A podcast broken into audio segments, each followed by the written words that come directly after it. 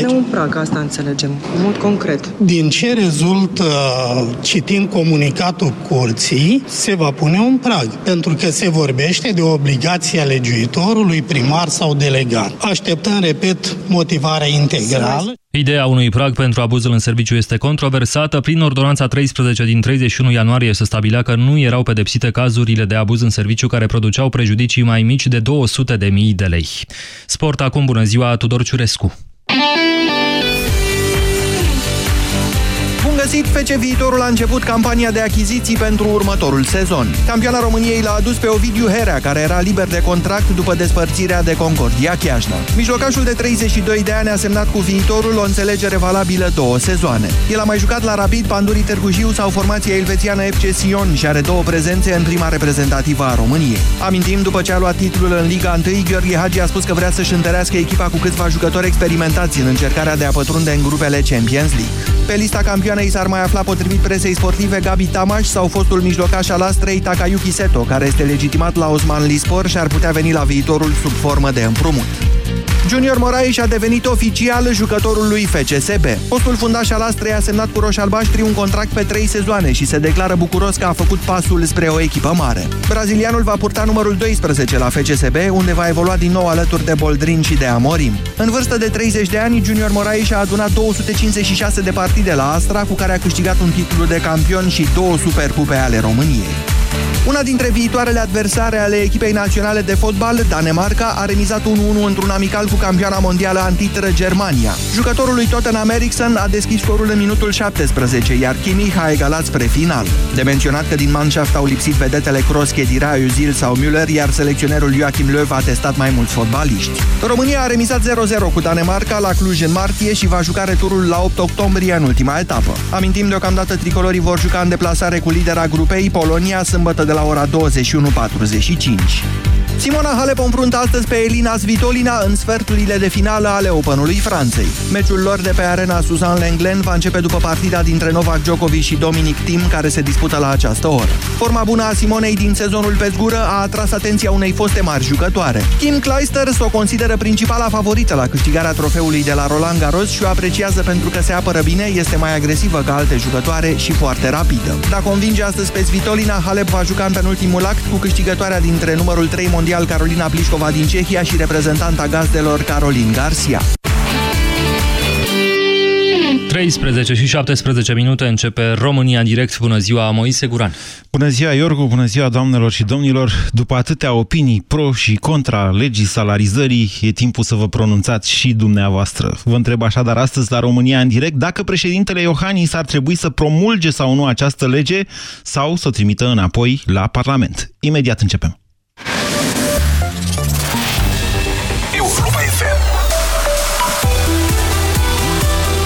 Aceeași frecvență cu tine.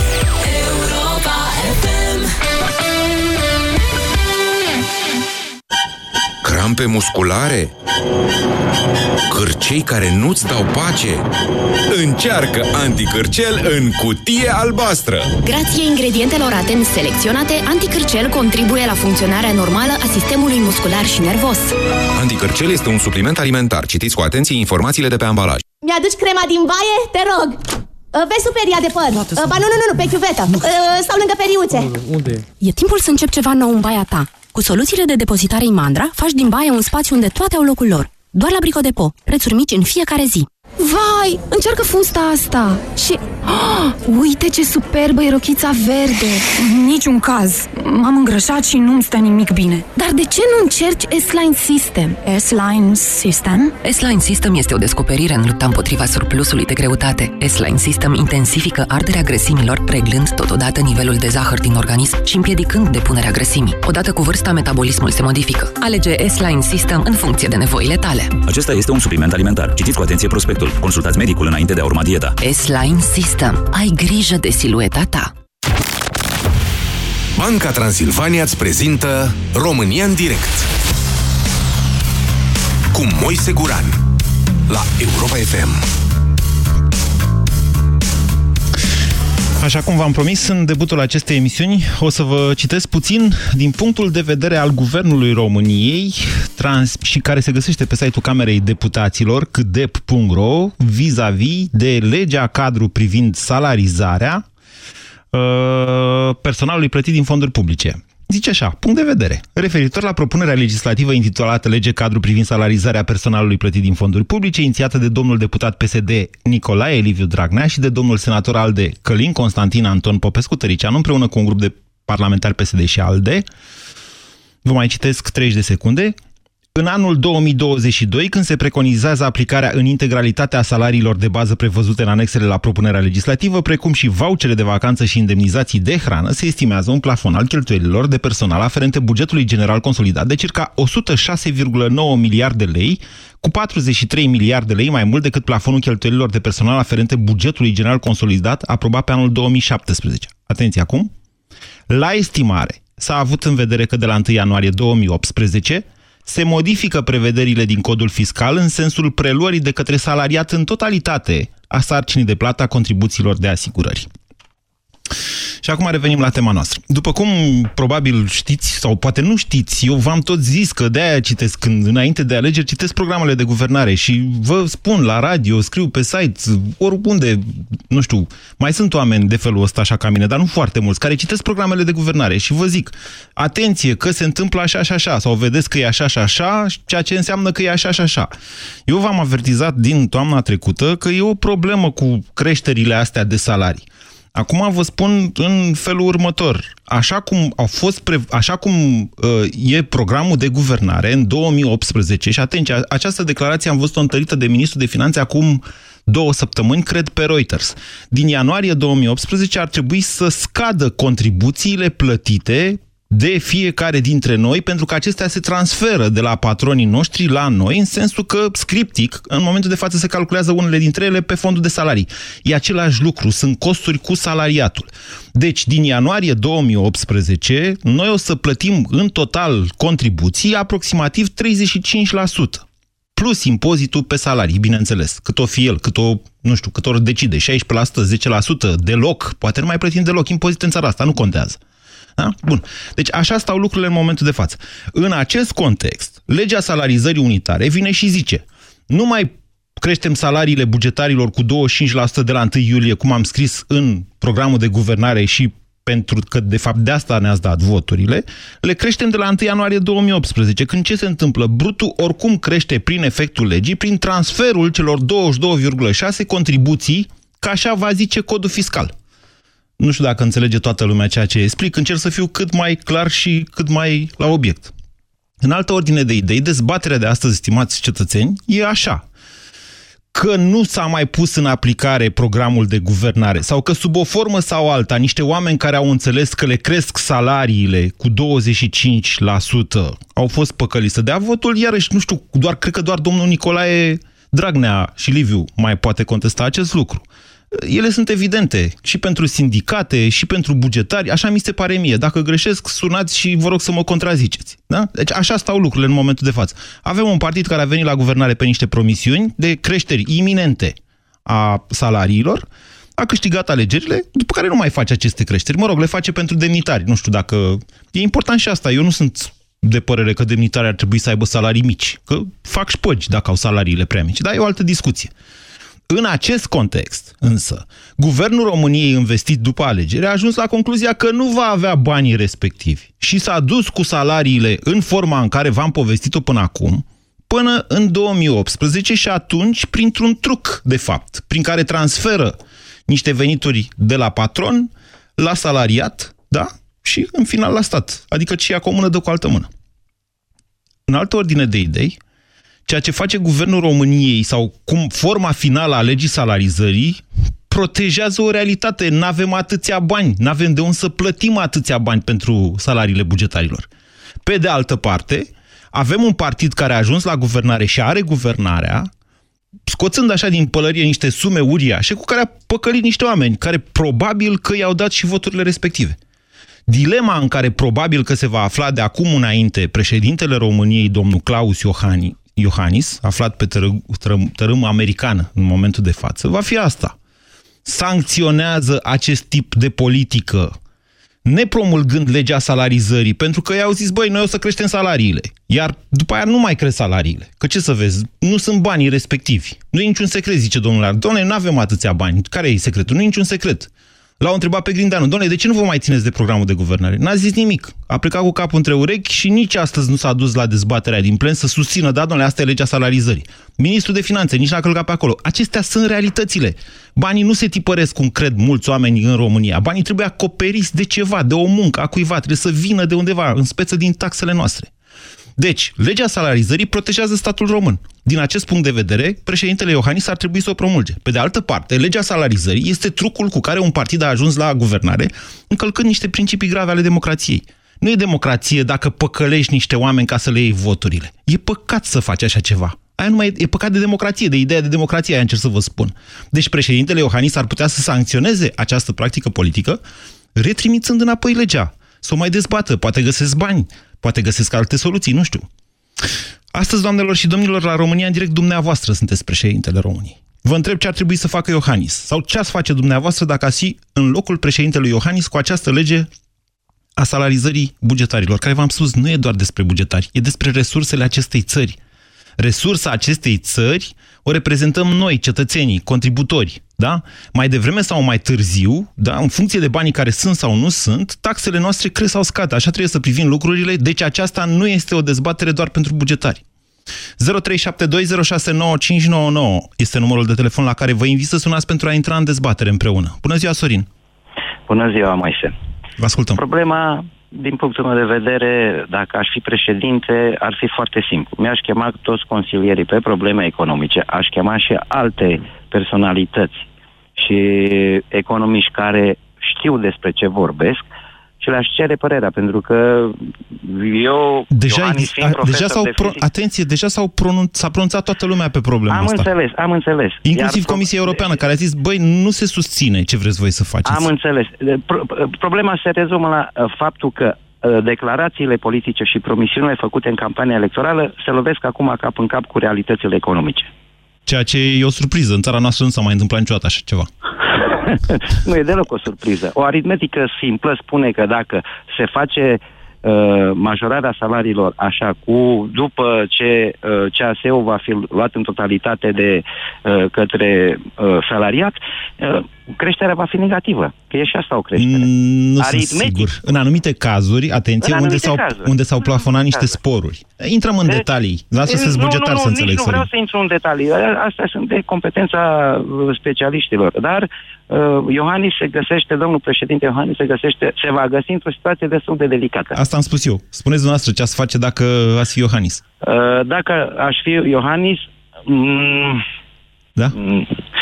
Aș lua decizie, nu știu ce decizie aș lua, în funcție de ce îmi spun specialiștii, și aș argumenta în nepromulgarea sau promulgarea legii cu argumentele specialiștilor. Dar deci nu știți cum suntem acum, e clară treaba, n-aș promulga-o. Și aș spune și de ce. De ce? Pentru că nu sunt bani, exact. Promisiunile au fost atât de frumoase și atât de mari, n-au avut la bază niște... Ori n-au avut deloc calcule, ori au zis, lasă că o scoatem noi cumva. Vă mulțumesc pentru opinie, Sorin. 0372069599. Bună ziua, Carmen! Bună ziua, domnul Moise! Ce să zic? Bineînțeles că n-aș promulga, aș trimite-o înapoi, să facă varză cu ea, pentru că PSD-știi au înnebunit oamenii anul trecut, mare parte de pensionari, mare parte de bugetari care au crezut în cuvintele lui, care n-au avut acoperire. Dacă aveai un minim de gândire, îți dădeai seama că nu poți, excluzând niște taxe care le-au desfințat anul acesta. La buget n-au mai intrat atâția bani. De unde scoate el din ciorap? Din creșterea economică și din creșterea salariului minim pe economie. Au fost, atenție, deci creșterea salariului minim pe economie este, de fapt, o modalitate de a crește implicit și fiscalitatea. De ce? Pentru că patronii sunt obligați nu numai să crească salariul, ci corelat să vireze și mai mulți bani statului. Asta s-a întâmplat deja. Bun. Eu întreb, unde e creșterea economică? Din statistica care o fac ei falsă? Nu. Unde? Că eu n-am simțit-o în buzunar această creștere economică, că au crescut prețurile. Deși i-a dat la pensie încă 100 de lei, prețurile au crescut și acea 100 de lei n-a mai valorat niciun ban. Deci unde e creșterea economică în baza căreia... Deci, Carmen, încă o dată, de ce ar trebui să o dea înapoi Klaus Iohannis? Pentru că n-are acoperire. Și pentru că nu este justă și pentru că economia țării se distruge în condițiile în care ei vor să facă... Stați să ne înțelegem. Deci cum a ieșit legea în forma ei finală, adică fără măriri, și iar măririle de anul viitor și într-o anumită formă, are mai multă acoperire decât în promisiunile inițiale. Păi asta spun și eu, nu trebuie, adică în sensul ăsta trebuie aprobată, pentru că mărirea poate să o dea de la anul dacă are acoperire. Deci v-au hotărât, a trebuit sau nu promulgată? Eu zic că ar trebui retrimeasă și regândită. Vă mulțumesc pentru telefon. Avem o dezbatere, nu e o problemă ușoară. Eu însumi vă spun că nu știu ce aș alege dacă aș fi în locul președintelui Iohannis. Ludovic, bună ziua! Bună ziua, Moise! Eu am adus argumentele și de o parte și de alta, ca să înțeleagă toată lumea dilema. Dar n-aș promulga această lege, pentru că este neechitabilă din punct de vedere al tuturor cetățenilor țării. De ce ziceți asta? Pentru că există personal cu studii superioare și în privat, nu numai în domeniu, în partea bugetară. Nu are legătură cu asta. Să vă spun de ce. Deci statul nu răspunde de creșterile de salarii la privat. Dar în același timp, același program de guvernare, subliniez încă o dată, reduce contribuțiile totale de la 1 ianuarie 2018, ceea ce lasă spațiu de creșteri adevărat mai mici, de 5%, și patronilor, dacă ei vor să facă asta. De acord cu dumneavoastră. De acord. Nu asta e problema. Dacă s-o mai face, asta nu e în legea salarizării, e în programul de guvernare. Există. În viitorul cod fiscal. În programul de guvernare. Așa.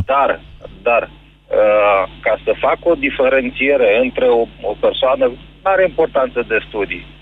Aceeași calificare angajată la stat, care este plătită cu contribuții de la toată lumea, inclusiv cu cei care, eu știu, CAS, sănătate, șomaj, care vin din contribuțiile oprite de către angajatorul stat și din contribuțiile de la angajații din sectorul privat. Să le zicem taxe și impozite mai bine decât contribuții.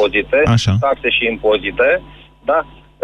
Deci fac deja o discrepanță între cei care sunt angajați în sectorul public și cu cei care sunt angajați. E dreptul statului să-și plătească oamenii cu cât vrea. Până la urmă, statul trebuie și el să facă performanță, nu? Ok, dar să facă performanță, nu pe împrumuturi. Nu pe împrumut, pe creșterea gradului de împrumut al statului român, pe termen mediu și lung, care îl vom prezi tot noi, sau copiii noștri, sau nepoții noștri. Deci ați promulgat sau nu legea? Nu, n-aș promulga. Păi n-ați înțeles, în forma asta, legea nu crește, de fapt, salariile bugetarilor.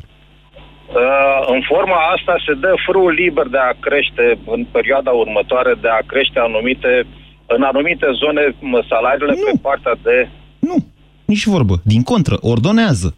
Adică hai să nu demonizăm totul că e făcut de PSD. Hai să ne uităm în detalii, doamne, țara noastră. Nu spun că este făcută de PSD. N-am treabă de cine. Problema nu că a făcut-o Dragnea sau Iohannis sau cine a făcut legea asta. A făcut-o Dragnea. Discutăm pe ansamblu. Așa. Per ansamblu, această lege, în momentul acesta, când nu este sustenabilă, nu ai de unde să obții acei bani. Ba nu e mai sustenabilă? Asta încerc să vă spun. Doamnelor și domnilor, repet încă o dată. În forma în care a ieșit din Parlament, legea este categoric mai sustenabilă. Nu știu dacă va fi, depinde de foarte multe lucruri, că până anul viitor poate murim, poate cine știe ce se întâmplă până atunci, da? Deci, dacă era nesustenabilă, dacă intrau acum cu 25% creșteri de salarii, ceea ce nu s-a mai întâmplat în această lege. Nu s-a mai întâmplat, că nu existau banii respectivi. I-au aruncat pe anul viitor. Pe anul viitor, în niște condiții, v-am explicat. De fapt, creșterea e mult mai mică, așa cum reiese din ce au ei în plan să facă. Deci, așa cum e legea acum, ea e bună pentru bugetul statului, pentru, nu știu, stabilitatea lui, să spunem așa. De-aia e și dificilă alegerea pe care trebuie să o facă Iohannis. România în direct, la Europa FM. Te ascultăm! 0372069599. Laurențiu, bună ziua! Bună ziua! Nu știu dacă s-a înțeles, am mai explicat, cred, a treia oară. O să mai explic încă o dată. Deci, în forma în care a ieșit legea, nu mai e o problemă atât de mare pentru statul român. Nu în acest an, 2017. Era dacă creșteau salariile, dar nu mai cresc. Bună ziua. Bună ziua, Laurențiu, da. Sunt bugetar. Sunt militar. Așa. Dacă aș fi locul președintelui, aș aproba-o doar cu o singură condiție. Nu există. Nu există posibilitatea președintelui de a pune condiții. Da, să zicem. Eu sunt militar și salariile noastre ale militarilor sunt foarte mici. Undeva sub salariul minim pe economie și al cum îi spune, al doctorilor. Se dublează. Știți cât are o asistentă medicală? Nu se mai dublează. E adio, Laurențiu. O asistentă medicală are 4600 de lei. Laurențiu, nu se mai dublează. Da, am înțeles. 25 în ianuarie și 50 în, când am înțeles, în martie. Depinde. În ianuarie s-ar putea să fie doar 2,4%. Am înțeles. Și am văzut referitor când zicea Liviu Dragnea că la militarii se crește salariul cu 20%. Și da. Știți cât înseamnă 20% la militari? Dar cine amenință cineva? Nu, dar vreau să zic, știți cât înseamnă?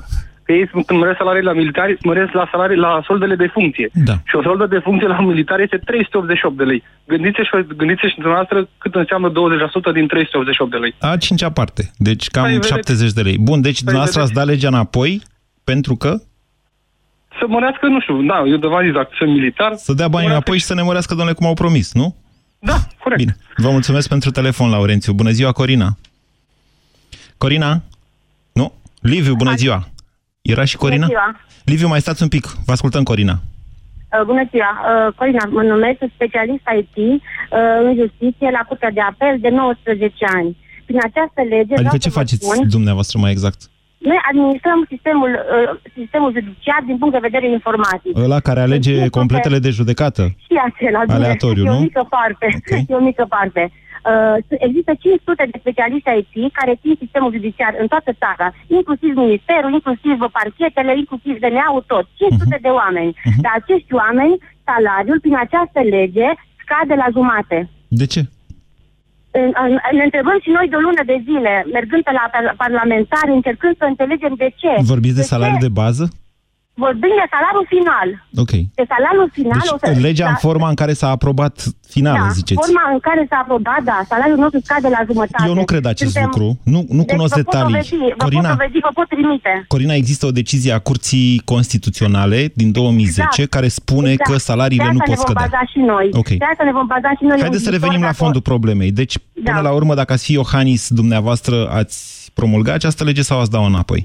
Nu aș promulga-o pentru faptul că la 3%, zice doamna ministru, le scad salariile. Și așa cum a spus și dumneavoastră, Curtea Constituțională a spus clar că salariile nu pot fi scăzute decât pentru o anumită perioadă, dacă se face nediscriminatoriu. Ce înseamnă să lucrezi în justiție?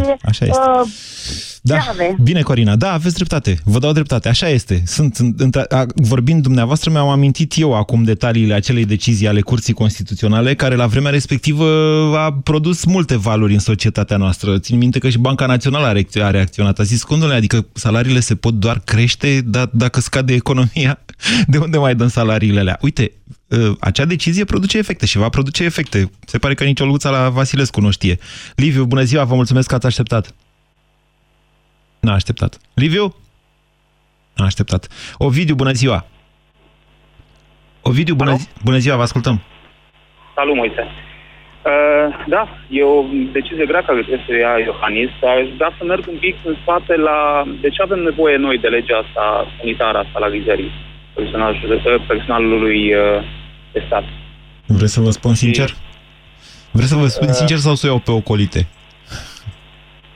Pentru că în țara noastră, în funcție de diferite interese și diferite momente, în special electorale, salariile au crescut în forme, în unele forme. În funcție de ce partid a avut nevoie de sprijinul unei categorii sociale, profesionale mai degrabă decât sociale, da? Sau de bugetari, a dat creșteri de salarii. De aceea, în momentul de față, toată lumea e nemulțumită de salarii, iar ai care sunt mulțumiți stau acolo, tac cu capul între urechi și nu zic nimic. Deci, da, sistemul bugetar e varză în momentul ăsta. Corect, și concluzia că avem nevoie de legea asta. Probabil că da. Legea asta a fost dezbătută, din câte am înțeles din presă, de vreo 6-9 luni de zile să dezbate legea asta. Nu, e o altă lege, atenție, ce spuneți dumneavoastră, aia a fost o lege inițiată de alt guvern, al tehnocrat, Nu, deci eu zic ce s-a întâmplat după asta aici. S-a dezbătut 15 minute astăzi, să știți, pe fond, atâta s-a dezbătut în Camera Deputaților. În 15 minute s-a dat votul. În comisie a mai fost un vot în Senat, parcă. Așa este, după aia a fost proiectul de lege care a fost susținut de o majoritate parlamentară. Da. Deci avem în spate niște dezbateri parlamentare, zic eu, juste. Și acum că noi ne-am ales Parlamentul cum ne-am ales, asta e altă discuție.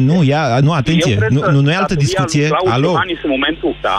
Păi nu e altă discuție, domnule, tocmai. Ne-am ales Parlamentul, deci majoritatea a fost câștigată, practic, în baza acestei promisiuni. Domnule, cu această lege noi o să facem, după care legea care a ieșit nu mai e ce am promis. E o fraudă, să știți, din punct de vedere moral, e o fraudă ce s-a întâmplat. Sunt perfect de acord, dar din 94 noi tot am auzit promisiuni și în baza promisiunilor am ales. Deci ar trebui să nu mai ținem cont de astfel de lucruri. Eu personal n-am ținut cont. Aha. În momentul când am dat votul. Ok. Deci? Dar, ca să răspund la întrebare, președintele Klaus Iohannis ar trebui să promulge legea, pentru că nu avem nevoie de această lege. Ok. Da. Ok. Bine. Această e mult mai sustenabilă decât, eu părea mea că în continuare e nesustenabilă, pentru că la o creștere economică de 5%, greu să crești salariul cu 25%. Dar depinde. E mai sustenabilă decât... Nu, da. Vedeți că aici e o șmecherie, eu v-am mai explicat-o, dar atât am vorbit despre chestia asta că mă îndoiesc că mulți dintre dumneavoastră își mai amintesc exact ce am zis eu la Radio Europa FM acum 2 luni sau 3 luni de zile. Vedeți că ei au făcut niște calcule, de fapt, la modul avem nevoie de 10 miliarde de lei pe an suplimentar ca să putem face aceste creșteri de salarii. Poate fi corect. Depinde cât e leu față de euro. De aceea vă spun, creșterea economică poate să fie mai mare sau mai mică, din punct de vedere real, dar poate fi foarte mare din inflație. E acolo o componentă care se numește deflatorul PIB. Și acolo, știți cum, de câte ori au fost socialiștii la putere, s-au umflat deflatorul la ceva de speriat și a creat niște bani fizici care, din punct de vedere al valorilor, n-au reprezentat întotdeauna aceeași valoare. Vorbim azi de 10 miliarde, dar la valoare din 2017. Nu înseamnă că în 2020 10 miliarde de lei va însemna același lucru. Astea sunt detalii. Mircea, bună ziua! Bună ziua! Domnul Moise, pentru prima oară reușesc să intru cu dumneavoastră în contact direct, dar de data aceasta cred că domnul Iohannis ar trebui precis să aprobe și să trimită în promulgare legea, pentru că sunt cel puțin două lucruri bune și... în consecință, mai sunt încă vreo două consecințe bune ale acestei legi. Ia ziceți. Un lucru bun este că se renunță la această metodă, să zic, de-a dreptul ilogică de a lua niște taxe și niște contribuții din mai multe buzunare, când ele, de fapt, se duc în același buzunar și privesc aceluiași scop. Doamne, nu e nicio diferență. Vreți să vă spun că la bugetar nici nu există banii respectivi? Să trimite o notă de la trezorerie către instituția publică că au de plătit atâta și aia se scade din banii care se virează pentru instituția respectivă, da, nu știu, pentru salarii. Da, deci ei trimit practic doar netul. Restul e plimbare de hârtii. Deci contribuțiile plătite de bugetari sunt de fapt o plimbare de hârtii între instituția la care ei lucrează și trezoreria locală. Absolut de acord. Se aplică această lege doar salariilor bugetare sau se aplică salariilor pe tot cuprinsul României? Această lege se aplică doar salariilor bugetare. Deci doar bugetarii nu vor mai avea două plățile. Nu, aia e altceva, aia e codul fiscal și acolo nu, aia se aplică tuturor. Dar acela e încă proiect, atenție. Ăla e încă proiect.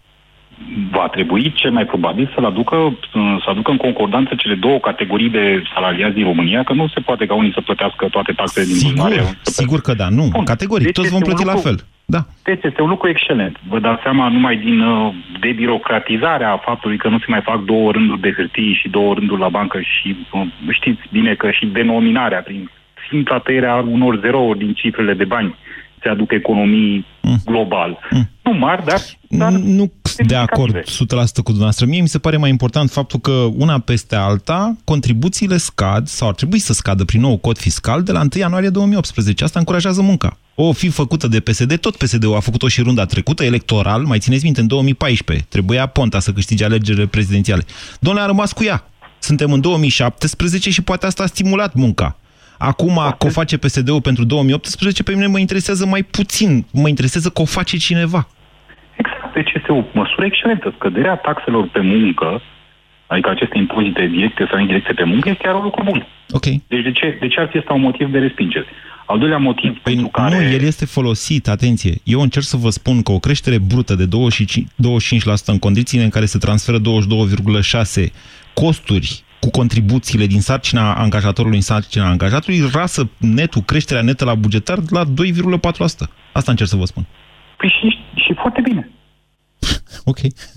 Nu, este foarte bine pentru că bugetarii, pe de o parte, și o, să zicem, partea din populație care nu ascultă emisiunea dumneavoastră, încă nu are clar în minte ceea ce se va întâmpla.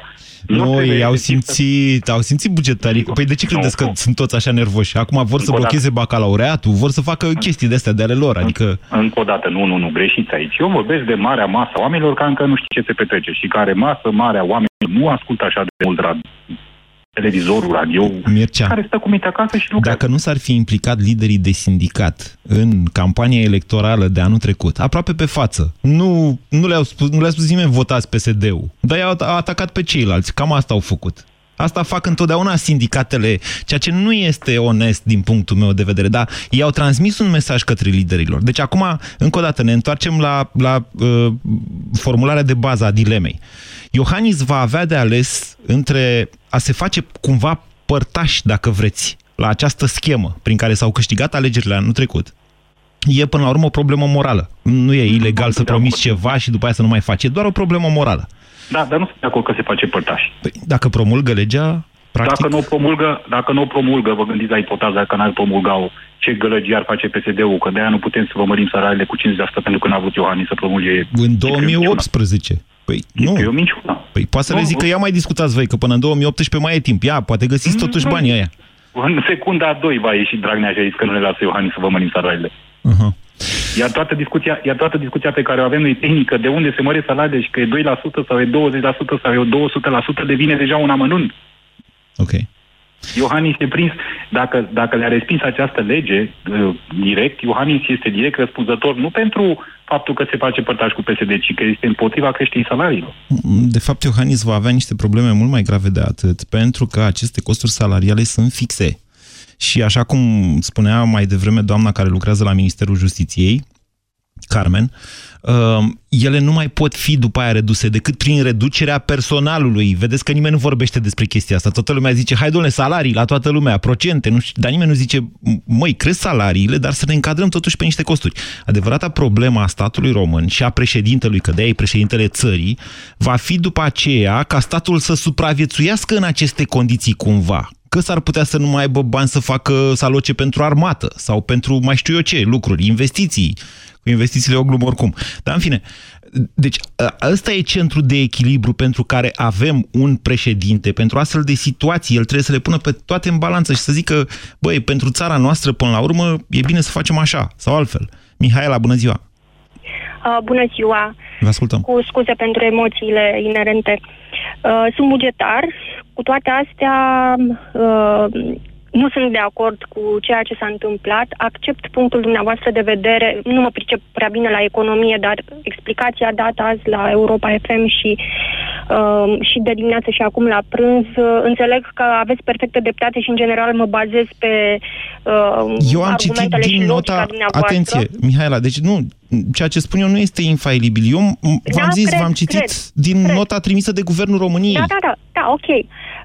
Ideea e următoarea. Nimeni nu-și pune problema, deci sunt de acord să nu fie aceste creșteri care ar da peste cap toată economia, creșterile promise aiurea în campania electorală. Dar ce bugetar sunteți dumneavoastră, Mihaela? La ce vă referiți? În ce domeniu? În domeniul medical. Ok. Se spune că medicii că au salarii crescute și astea. Chiar aș dori, dacă aș putea, să păstrez cumva legătura cu dumneavoastră în afara acestei ani direct. Sunt într-un ambulatoriu în care angajații nu-și primesc salariile de câteva luni bune de zile. Sunt medic primar și salariul meu se reduce... S-a spus că s-au mărit, că nu mai există medici primari fără 8.000 de lei pe lună. Nu, dacă l-aș lua, aș lua 4.000 de lei. Dar nu l-am luat de 2 luni. Ok. Deci aveți un salariu de 4.000 de lei, de-aia nu vreți o creștere de salariu. Nu că nu vreau, aș vrea dacă ar fi posibilă, dar dacă asta înseamnă aruncarea în aer a țării, nu-mi trebuie. Nu asta vreau. Deci forma finală a legii aia care a ieșit nu aruncă țara în aer. Cel puțin nu deocamdată. Am înțeles. Aveți dreptate și cu dilema lui Iohannis, care, într-adevăr, într-un fel s-ar face părtaș la... Deci, dumneavoastră, dacă ați fi în locul președintelui, ce ați face? Nu știu ce aș face acum, dar știu ce aș fi făcut când a promulgat legea prin care au mărit salariile demnitarilor. Culmea este că pentru ei s-au găsit bani, n-a fost nicio problemă. E un alt impact. Și în același timp mi se pare totuși că aici suntem ipocriți, adică mai ales noi jurnaliștii suntem ipocriți. Nu, adevărul este că dacă vrei să ai un angajat la stat care să nu-ți facă șpăgi... Sunt de acord cu dumneavoastră, dar eu aș face altceva. Aș da o lege prin care un manager să nu-și poată primi salariu atâta timp cât unitatea pe care o conduce, indiferent că e de stat, că e privată, indiferent ce unitate e, da, să nu-și poată primi salariu până când ultimul angajat de care el are grijă că de asta e manager. Nu e de aia manager, nu. Nu. Deci managerul împreună cu angajații trebuie să presteze un serviciu cui? Societății, Mihaela. De fapt, responsabilitatea dumneavoastră, bugetară, dumneavoastră lucrați în ambulatoriu, ok?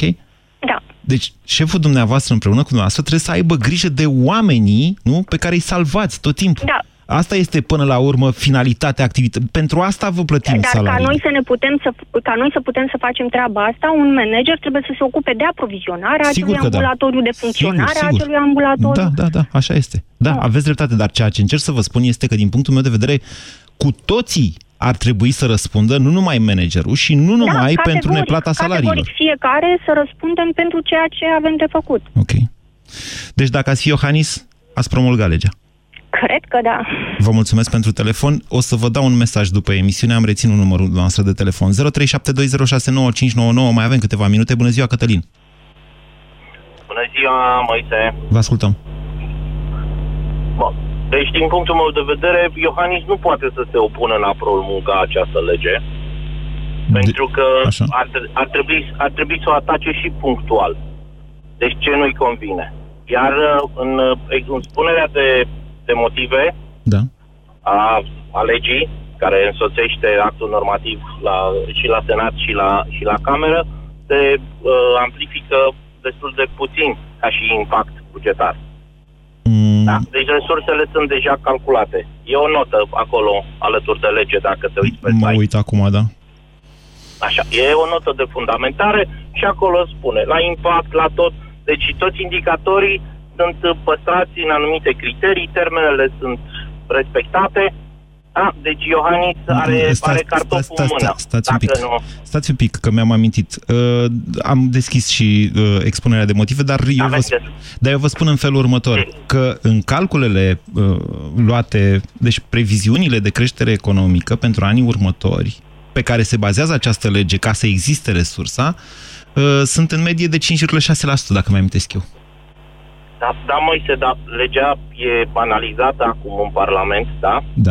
Nu e cu proiecție pe cincinale sau pe 4 ani. Ba nu este, e cu proiecție. Nu. Păi, e cu proiecție, tocmai că e până în 2022. Asta e șmecheria cu legea asta. Păi cum vrei să dai o lege? Nu poți să dai o lege pentru 1 an sau 2. Ne bazăm la ce știm acum. Cătălin, încă o dată.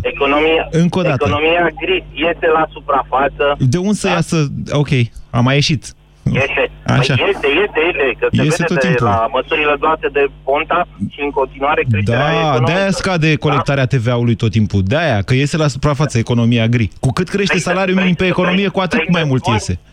Moise, vrei să spun de ce scade colectarea? Dacă le știți pe toate, spuneți-mi și pe asta, Cătălin. Eu îți spun că sunt fost coleg, ca să zic așa.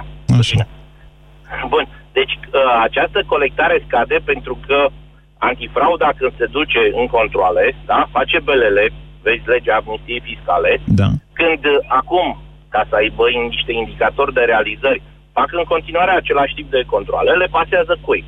Stați un pic, că numai în cazul unor fapte penale, atunci sunt obligați, nici n-au voie să nu le paseze poliției economice. S-a schimbat un piculeț evaziunea, Cătălin, în ceea ce privește stoparea la sursă. Cătălin, nu mai au voie să-i amendeze prima dată, îi ceartă întâi, de-aia scade, în mod evident. Încă n-a ieșit legea asta, urmează legea prevenției. Îmi pare rău să vă spun, a intrat în vigoare de la 1 mai. Nu știu. E posibil să fie într-o necunoștință de cauză, dar... Cătălin, deci ar trebui sau nu ar trebui să... Deci, numai un pic, legea trebuie să aibă norme metodologice de aplicare. Nu are norme metodologice, aveți dreptate. Hai, spuneți-mi, Cătălin, ar trebui sau nu să o aprobe Iohannis? Eu Iohannis trebuie să o aprobe, pentru că altfel o să-și piardă o mare parte a susținătorilor. Ah, sunt convins. Vă mulțumesc pentru opinii. Mihai, bună ziua! Mihai, bună ziua! Vă ascultăm! Bună ziua! Mulțumesc, uite, sunt trei motive pentru care eu consider că Iohannis ar trebui să promulge această lege, dar am să rog să mă las la timp punctual pe fiecare trei ca să fiu scurt, după care dacă vei dori putem să le și discutăm. În primul rând, consider că va responsabiliza angajații și nu, aici mă refer la toți angajații, indiferent de sectorul unde lucrează. M-am zis și adică, eu, profesorii o să stea peste vară, deci, nu? Mai ales că nu le mai cresc salariile. Da, eu mă gândeam la aspectul că în momentul în care tu dai cu mâna ta banul din buzunar ca să plătești acest aparat fost și ineficient care se numește statul român, da. O să te responsabilizezi și o să-ți dai seama, domnule, uite câți bani se duc acolo. Mihai, atenție! Care nu funcționează. Vedeți că nu le cresc salariile. În forma în care a ieșit legea, nu le mai cresc salariile. Păi nu le cresc salariile, dar dându-ți salariul brut și obligându-te pe tine să-ți plătești toate contribuțiile. E o altă dezbatere. Domnule, asta e în dezbatere. Aia e o viitoare modificare a codului fiscal de la 1 ianuarie 2018. Nu aia dezbatem acum. Ok, dar se referă la legea în cauză. Drept urmare, ăsta e unul dintre motivele pentru care eu cred că ar trebui... Nu, n-are legătură una cu alta. Alte argumente. Mai aveți două, ați zis trei. Da, de asemenea, cred că creează premisele unei dezvoltări a unor politici mai pertinente sociale pe viitor. Consider că se pot da anumite reductibilități în funcție de aceste impozite. Încă o dată sunteți pe codul fiscal, nu sunteți pe legea salarizării unitare. Mihai, n-ați înțeles dezbaterea, îmi pare rău. Spuneți dacă mai aveți vreo opinie, pentru că mai am un minut și aș vrea să mai vorbesc și cu Adi sau Florin. Ok, pe atunci vă las să vorbiți. Vă mulțumesc. Florin, bună ziua! M-am străduit din răsputeri să explic cât mai bine, se pare că n-am reușit 100%. Florin, bună ziua! Bună ziua! Vă ascultăm. Eu consider că președintele Iohannis ar trebui să aprobe această lege. A salarizării, da? Despre ea vorbim. A salarizării, despre ea vorbim. Așa, ar trebui să aprobe. PSD-ul conduce în momentul actual această țară, prin guvern, prin parlament. Okay. Președintele trebuie să aprobe legile pe care PSD-ul le... Chiar dacă e o țeapă pentru bugetari. Da, bineînțeles. Trebuie să aprobe această lege. Ulterior, în opinia mea, domnul președinte Iohannis trebuie să-și noteze toate aceste promisiuni pe care PSD le-a făcut prin programul de guvernare și trebuie să le aducă la cunoștința românilor. Iar românii, dacă prin... Păi românii când au votat n-au știut sau ce? Nu, românii când au votat au fost ca fiecare dată naivi. Cred că este momentul ca românii să se trezească la realitate și se pot trezi la realitate doar când vor simți în buzunare efectele. Dacă dumneavoastră vi s-ar promite 25% în plus la salariu, iar ulterior vi s-ar da, dumneavoastră ați ține minte lucrul ăsta sau nu? Deci eu cred că românii au nevoie. Florin, cred că, să vă spun de ce cred că vă înșelați. Pentru că de fiecare dată a fost la fel și pentru că din 2017 și până când mai avem alegeri, în 2019 prezidențiale, 2020 parlamentare, românii uită, inclusiv cu profesorii. Mai țineți minte creșterea de 50% dată de guvernul Tărăcianu în 2018? După aia nu s-a mai aplicat, n-a mai avut, domnule, bani, a venit criza. De unde criza? Din creșterea salariilor. Să știți, e o chestiune extraordinară pe care nimeni nu o explică așa cum trebuie sau nu sunt suficiente voci. Aș face o dezbatere pe această temă. Criza prin care România a trecut în 2009 n-a fost provocată atât de retragerea investițiilor, de criza internațională, cât de ceea ce am făcut România, sistemul bugetar, în 2007 și în 2008. Nimeni nu vrea să accepte aceste lucruri. Ați ascultat România în direct la Europa FM. O emisiune susținută de Banca Transilvania. Festivalul de shopping Half is Free ajunge pentru prima dată la Iași. Vino sâmbătă 10 iunie de la ora 10 la Atrium Palace Mall din Iași la Half is Free by Andreea Esca. Vă aștept cu numeroase creații ale designerilor români și branduri internaționale plus cosmetice și accesorii, toate la jumătate de preț. Intrarea este liberă. Half is Free by Andreea Esca. Festival de shopping și experiențe inedite susținut de Europa FM. Știai că prin schimbarea filtrelor prelungești durata de viață a mașinii tale? Vino până pe 30 iunie să schimbi uleiul și filtrele în rețeaua Bosch Car Service, iar noi îți dăm cadou pe loc un cablu USB multifuncțional. Campanie supusă unor termene și condiții. Bosch Car Service. Pentru mașina ta. arsuri, accidente, tăieturi, intervenții chirurgicale.